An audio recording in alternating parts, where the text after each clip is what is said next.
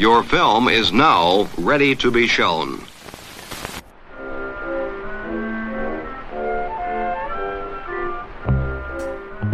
Good morning.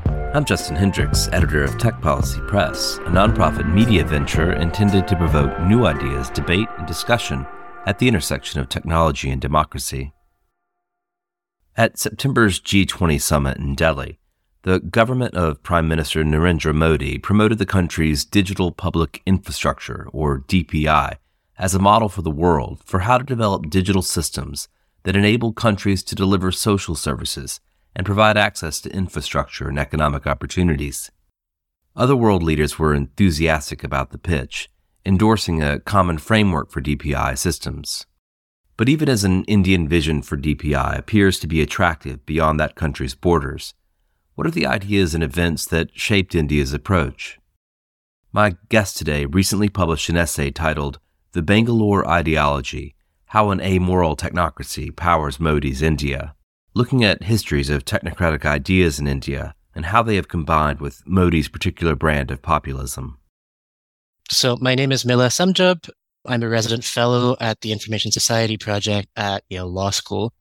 I research, I like to call it, the aesthetics and ideologies of digital infrastructures in India today. I'm particularly interested in infrastructures of development. My interest in sort of aesthetics and ideology specifically comes out of my sort of background and training in art um, and architecture. Now I'm applying that more to domains of policy and political economy. We've just come off the G twenty in India, where digital public infrastructure was a main topic of discussion, almost a main sales point from the Modi government. Mm-hmm. I reached out to you initially because I had read an essay that you wrote called The Bangalore Ideology: How an Amoral Technocracy Powers Modi's India, uh, which really looks at the history, sort of strands of thinking and ideas that have gone into what has become this focus on D P I. Where did your inquiry start? What did you set out to do when you wrote this essay? I first got interested in this sort of set of Indian digital infrastructures around twenty sixteen, when there was a big movement against the Aadhaar biometric identification project in India. And over the years, I've been tracking the ways in which that project has morphed, in which it's grown. The article that you mentioned was really trying to unpack the history of state-constructed digital infrastructures in India. And as you mentioned, that sort of now forms the backdrop of sort of what India is trying to promote globally as digital public infrastructures. This is a set of kind of book reviews all smashed together. Yes, it is. So as I said, I'm interested in aesthetics and narratives. So I think also that technocracy is playing a really important narrative role in, in India today. And so part of what I'm doing is not only telling the history of technocracy, but also telling, showing us how other people are historicizing it today to make arguments about what should be done in the present. You start with a quote, which comes from the first book you look into, from Nandan Nilekani, the twenty fifteen book, Rebooting India, Realizing a Billion Aspirations. And the quote you provide is, quote, "The fundamental nature of government is a platform. We are talking about radically reimagining government, its purpose, its role, and the way it carries out its functions with technology at its core." I suppose this is the premise that you're interrogating in this essay, this idea of government as platform, government as technocratic medium on which the state builds its function. Where did this idea come from? You say Nandan isn't just pulling this out of thin air. So first, I think it's really important to understand what government as a platform means for Nandan Nilekani. In that book, in Rebooting India, Nilekani describes how a set of digital infrastructures have to be inserted into all aspects of a government function. So we're talking about identification through the Aadhaar biometric project. We're talking about facilitating payments through what's called unified payments interface. We're talking about healthcare. We're talking about collecting tolls on highways. We're talking about agriculture, talking about the welfare apparatus. At the center of all of these need to be a set of software infrastructures. It's important to note that these are software infrastructures. There's not a lot of hardware construction going on over here. And effectively, each of these domains is already functioning by using a set of application programming interfaces or A P Is, which make for a composite system that is interoperable. Your payments and identity and your healthcare can all be managed by the same set of software infrastructures. And so that's what we're talking about. When in India, that's taken the form of India Stack. And as it's being exported now, that's what we call digital public infrastructure. So that's today. But the purpose of this essay is to take us back, of mm-hmm. course, mm-hmm. in time mm-hmm. and to look at the sort of strain of ideas that have led us here. You go quite a, a ways back. You go all the way back to even the nineteen thirties. I suppose for my listener, can you take them through the short version of the sort of trajectory of the idea of technocracy in India? So as you mentioned, this history begins in the nineteen thirties, before India is independent. And already technocracy and technocratic ideas are being used to imagine what kind of a future India will have as an independent nation. So already we can see that the narrative around technocracy is one that's about sort of future aspirations, right? When India becomes independent in nineteen forty-seven, immediately a sort of large technocratic apparatus is set up. And this sort of consists of a few elements. India at independence is a socialist planned economy. The goal of planning is to provide economic growth in a self-reliant way. This also meant not falling into the trap of neocolonialism and resulted in a broad policy of what's called import substitution industrialization, which effectively meant building up large-scale industries so that India would have to avoid depending on imports. Now, planning was also a very technical discipline, which is why we're thinking of it as a technocracy. And sort of a lot of it's coming out of statistics at this moment. The Indian Statistical Institute in Calcutta is a really powerful institution. The sort of five-year plans are being written up by Prasanta Chandra Mahalanobis, who is the director of that institution. So it's a kind of planned, data-based technocracy at this moment. I think it's also important to flag that it's incredibly elite. Um, Mahalanobis was educated at Cambridge. His plans were really coming top-down onto the people of the country. The literacy rate at independence was twelve percent, and yet you had these sort of really sophisticated plans that were planning to dramatically increase productivity and eliminate poverty in a few decades. So the goal here is almost to treat the economy, treat question development almost as a kind of physics. Mm-hmm. I think that's a really useful thing that you point out there, because Mahalanobis was trained as a physicist, and he often described his approach to planning as like thinking about it as like sort of thermodynamic study. And that sort of appeal to physics is a classic kind of move that sort of experts make, which sort of allowed him really to sidestep the discipline of economics altogether. He would say that economists were engaged in politics. They couldn't come to objective conclusions about what needed to happen. And his training as a physicist let him arrive at the one right answer. And again, that's a disciplinary claim about technocracy that we see coming up over and over again. So technology is the answer for India in many domains, right? Scientists are being recruited to build dams. We're focusing on nuclear energy. Science is supposed to be applied across the board to sort of India's developmental problems. And science here refers to a particular orientation towards the world, right? It signifies, like, so teachers and doctors were also considered scientists in this sort of Nehruvian period. It was a sort of very broad definition of a sort of modern person that would apply any sort of technical skill to shape a bright future for the country. That was a weird, uniquely participatory moment, which didn't really live up to its goals often. So within planning, as I mentioned, statistics is the sort of particular form of technoscience that is being pressed into service. And that's the story that sort of Nikhil Menon's book tells. It's called Planning Democracy. Nikhil Menon describes how the state under Nehru and Mahalanobis built up what he calls India's first data infrastructure. That sort of happened off the back of a new technology at the time, which was randomized sampling, and which sort of allowed Mahalanobis to collect huge amounts of data about all sectors of Indian economy and society very quickly and cheaply, and would form the basis for the plans. So I think when we're talking about technology, for the purposes of our project, we want to be thinking about data specifically and what role that's playing at that time. So it starts with math, starts with statistics, and this is right at the dawn of the computer age. What happens when computers come along? This is right at the dawn of the computer age. In fact, Menon has a sort of really nice chapter on how computers are imported into India first at the Indian Statistical Institute in order to compute some of these data on the economy. So computers are intimately tied to this history. Computers proliferate in Indian technocracy and in society in general, starting in the sixties and seventies. You have the application of computing within private corporations, but more importantly, you have it within the state. And at this point, the state is undergoing many shifts. So before we get to computing per se, I want to just talk about how technocracy itself uh, shifted.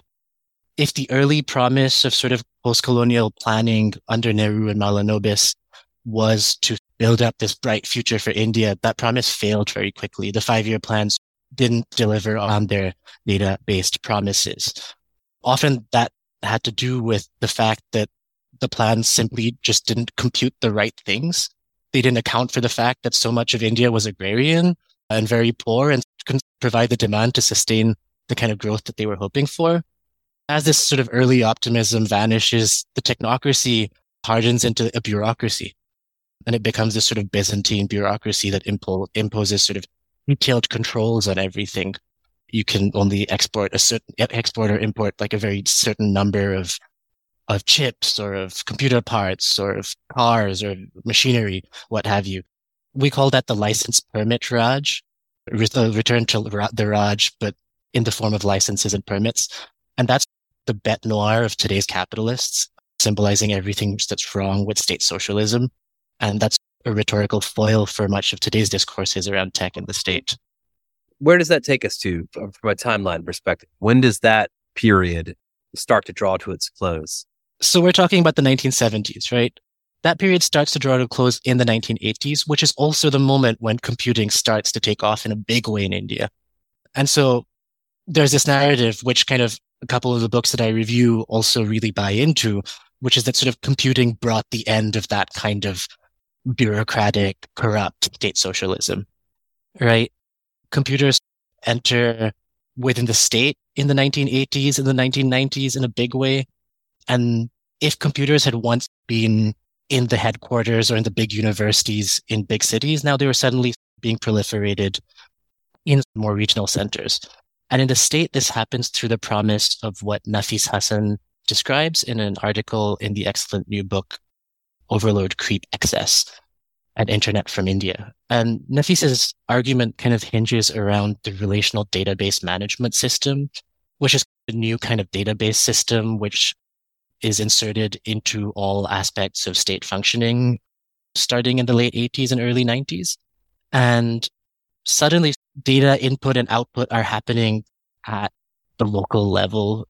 On the ground, government employees are becoming data workers, working with sort of computerized systems on a day-to-day basis. That kind of sort of collection of data also means that government services can now be privatized in new ways. That kind of data entry work means that anybody could start fulfilling the roles of government work. Government work can start being contracted out in new ways. And so there definitely is a sort of an interplay between the rise of neoliberalism and computing. This is also the moment where the state can begin to use these technologies to have a more direct interface with mm-hmm. citizens? Mm-hmm.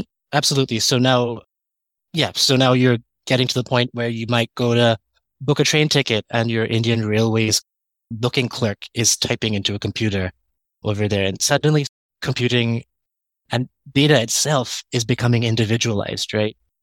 In the nineteen fifties and sixties, the sort of statistical data, which was based on random uh, samples, was still at a population scale. And so kind of computers couldn't address individuals. The state couldn't address individuals. And now with relational databases and individualized kind of terminals, individual records start to matter. The other sort of half of the story of computing in the eighties and the nineties is the rise of India's software services industry. This is the great business process outsourcing economic miracle. This is this is exactly the great economic miracle. Business process outsourcing starts a tiny bit later, but this is often told as a story that begins after the economic reforms of nineteen ninety-one. in nineteen ninety-one, the Indian economy leaves behind planning, opens up. A lot of your sort of those controls, export controls are taken away. This sort of happens under pressure from the I M F. And so that's a major moment in recent Indian history. I think there's compelling reasons to just think that the story of software outsourcing actually began with state support in the nineteen seventies. That's a sort of story that Jyoti Saraswati tells in the great book, Dot Compradors. But in any case, the software industry is becoming really powerful, and their main business is doing back office work for large corporate clients and governments in the West. This focus on still efficiency, these sort of notions, perhaps still similar, perhaps to Mahalanobis's day, a kind of paternalistic technocracy. All this is combining with what technology is actually making, mm-hmm. making possible. For the regular citizen at this point, we're in the early aughts, what's going on? Is it working for them? So this is India's undergoing this economic miracle through computing, through sort of software services exports. That said, that's not a very labor-intensive kind of sector. And the people who are directly and indirectly employed by this sector are a very small fraction of the total Indian population. Um, and so while you have these glossy images of a modernizing India, um, you also have kind of an increasing uh, divergence between the rich and the poor. Computing's really gated off at this point. Thomas Friedman, the New York Times columnist, exclaims that the world is flat after he visits the campus of Infosys, one of India's largest software companies, in a sort of software technology park. But that's basically like a gated, a gated zone where inside the roads work well, the electricity always works, everyone's fairly wealthy and well-dressed and well-fed. That's not the case for most of the country. What do you see as most significant in the period from around when Thomas Friedman's tromping around Infosys and having techno-utopian thoughts on through to, say, the last decade or so? Mm-hmm. I think there's one answer in the political economy of the tech sector itself. Software services in India are undergoing a crisis in the late aughts. Sort of these large Indian firms are losing their market share within the industry in India, and we have the entry of a lot of global players. So we're talking about companies like S A P and Accenture that are effectively replicating the Indian model, poaching sort of Indian engineers from the Indian companies and taking advantage of all the cost advantages of working out of India. And sort of Jyoti Saraswati describes in detail how these sort of global companies take over the industry body, the really powerful industry body, which kind of shaped much of the software sector's development, the National Association of Software Services Companies, or NASSCOM. So, so that's one kind of crisis that's taking place. Another crisis that's taking place is that, that business models themselves are shifting. With the rise of cloud computing, you don't really need sort of software services so much anymore in the sense of like having back-end computer support working in-house for your company at all times. And around twenty ten, you get a new sh- shift in thinking in the Indian software industry towards products, towards software products. So the great goal of the sort of industry shifts somewhat to saying, well, well, what if we could build products? Like, what if we could build truly innovative products that everybody could use? We would find new customers and we would avoid sort of the problems that are currently pl- plaguing the industry. And that search for new customers really meant looking at Indians as customers. And so in twenty thirteen, you have a, a group that breaks away from NASSCOM called the Indian Software Products Industry Roundtable, or iSPIRIT. iSPIRIT has a lot of very important members of the tech community as uh, working for it, as its volunteers. And it really starts actively lobbying government in a way that sort of we haven't seen before. And this is where the idea for Aadhaar is born? So the idea for Aadhaar is born in many places. I don't think this is a simple story, and I think we're still unpacking some of that complexity. The idea for Aadhaar is born from Nandan Nilekani. Nandan Nilekani is a sort of key figure also in the rise of iSPIRIT. He was also one of the founding members of NASSCOM. So he's one of our most celebrated technocrats today. And the idea of Aadhaar really is born around two thousand eight, where you can currently have a crisis in the state.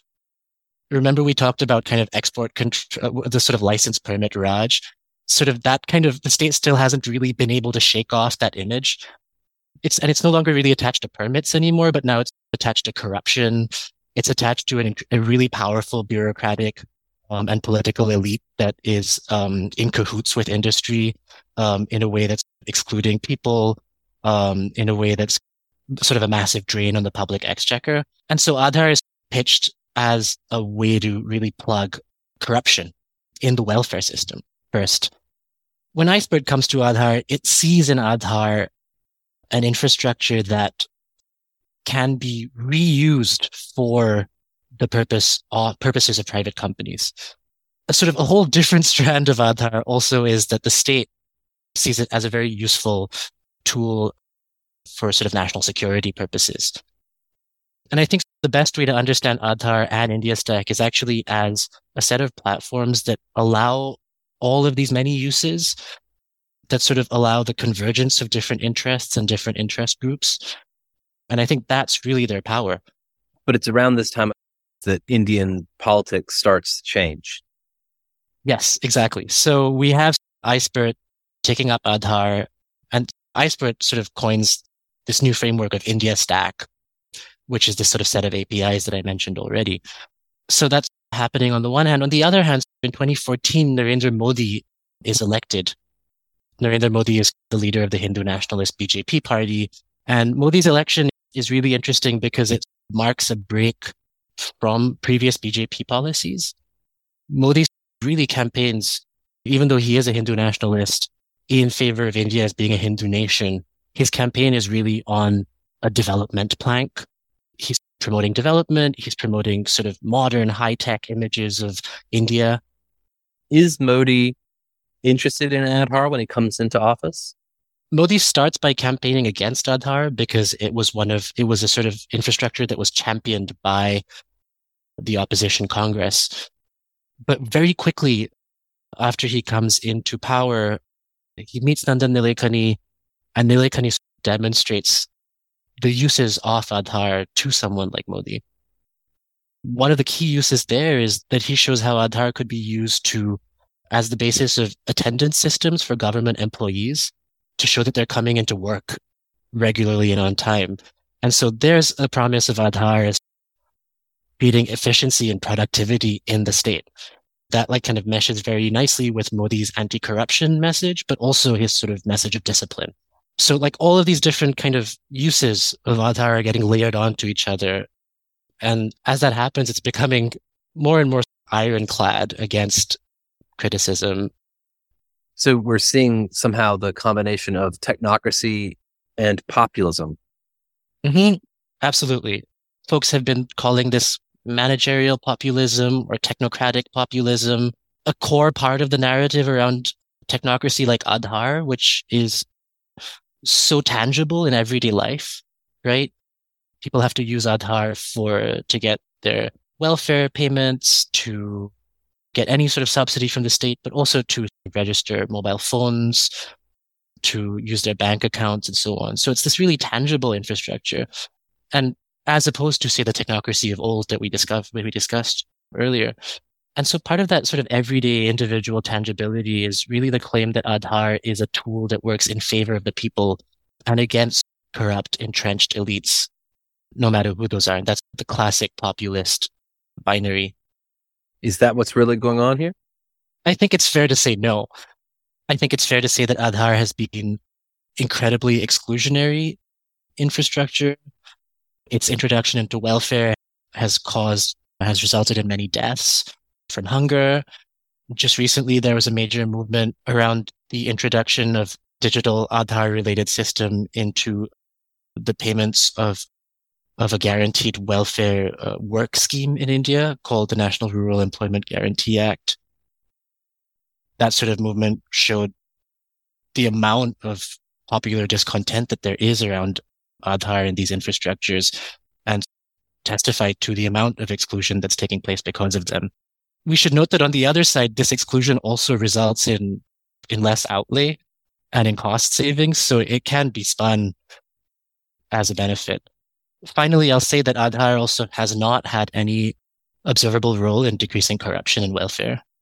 A major study by the Jamal Abdul Latif Poverty Action Lab a couple of years ago showed that it had negligible effects on corruption in welfare. How would you characterize at this point, and I, I don't know if this is the place to bring in this concept of the sort of slow violence, but how would you characterize what it's like for the typical Indian citizen to interact with the state at this point through Aadhaar, with this sort of perpetual need to comport themselves to the database, comport themselves to this broader system? Mm-hmm. I think it's important to say when I'm talking about Aadhaar, I'm actually talking about a larger set of infrastructures that were built on the Aadhaar model. And these infrastructures often just don't work very well. And Nafis Hassan sort of traces this back to the nineteen eighties introduction of uh, relational databases into the Indian state.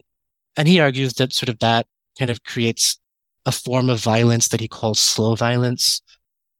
You might show up for a welfare payment at a government office, try to use the finger, Aadhaar fingerprint reader, and it doesn't recognize you. And so then that sort of sets off an interminable process of trying to get your records fixed on the database. And Nafis contends that is what citizenship means in contemporary India. It's it's just an endless process of trying to get one's records fixed, of trying to fix the database to match the reality of one's circumstances. And yet here we are in twenty twenty-three. You've got, you know, apparently Bill Gates hailing Modi for his leadership on digital public infrastructure. You've got India basically saying this is the path forward, uh, particularly for developing nations. This is the way to go. A lot of folks, of course, in India, Modi, an incredibly popular politician, in part because of the economic advances in the nation over the last uh, several years. Is this working? I think, as as I mentioned, I think this is these infrastructures are incredibly powerful tools for generating alliances. And to the extent that they can generate a viable electoral alliance, or to the extent that they are one part of generating a viable electoral alliance, they're working very well. A lot of people who are benefiting from India's economic growth right now, that's still a small minority. But those for those people, these infrastructures look great. They're working very well. They're showing how India is this modern, high-tech country. Digital payments are a part of everyday life for urban middle-class citizens, and have really revolutionized everyday life. I don't want to knock that. They have had an immense impact, and they are really palpable as, as a new form of using technology. And so to the extent that one sees one's aspirations for India reflected in how easy it is to make a payment to access your food delivery services, right? I, I think they're very successful. And that's what's, let's say, particularly dangerous about these systems. In your piece, you say this Bangalore ideology, quote, justifies the power and privilege of a new ruling coalition of Hindutva politicians and digital capitalists. It allows digital India to retain all the extra institutional and unaccountability of older technocracies, while facilitating a project of extraction cloaked in a rhetoric of populism. Mm-hmm. Them's fighting words, Mila. They are indeed. What are you saying is really wrong with this D P I that's being hailed by world leaders? These systems are really being introduced into incredibly unequal societies. India is the major case here, and they are serving to exacerbate that inequality.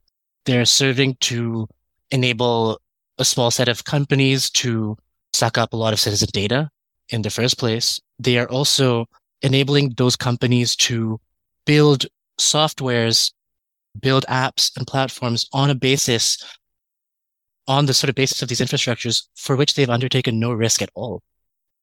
The government, having built out these infrastructures, takes the risk for private companies to innovate. I don't think that's how this should work.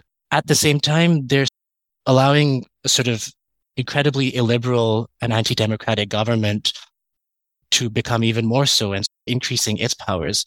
And as I keep saying, I think it's the alliance between those two forces that is really troubling here to me.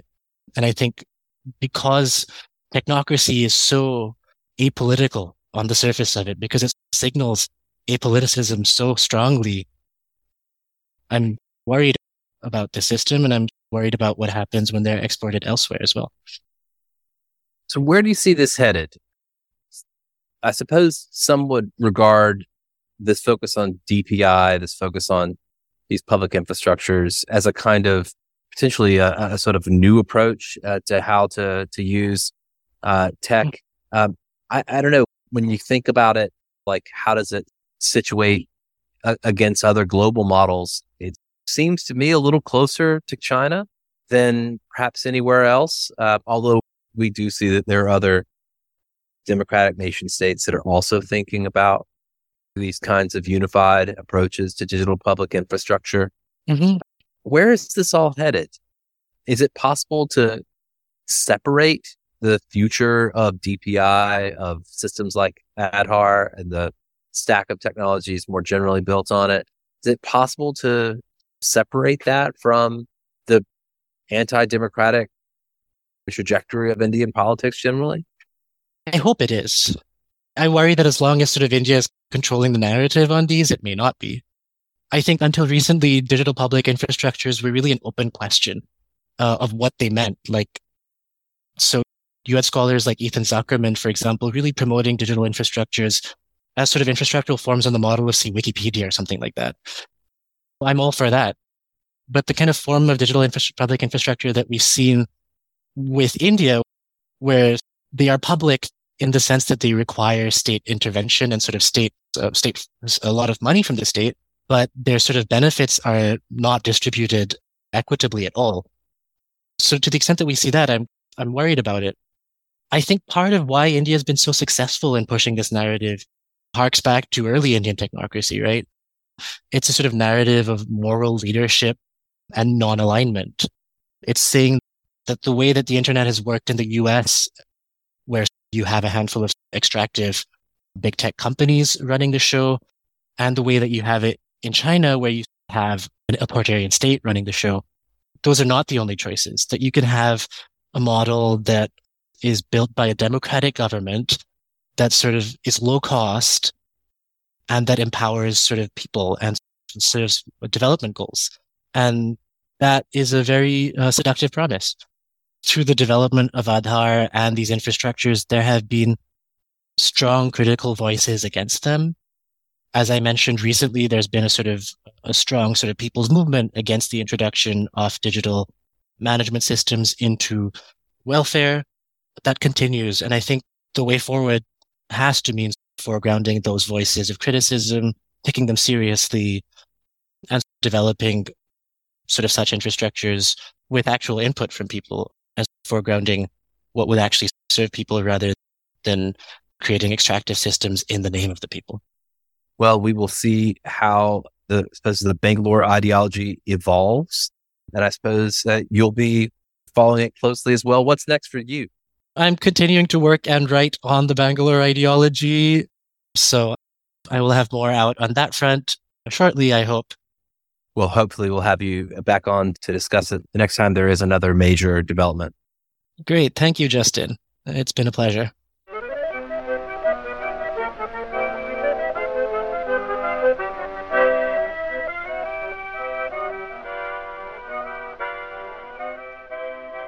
That's it for this episode. I hope you'll send your feedback. You can write to me at justin at techpolicy.press. Thanks to my co-founder, Brian Jones, and thank you for listening.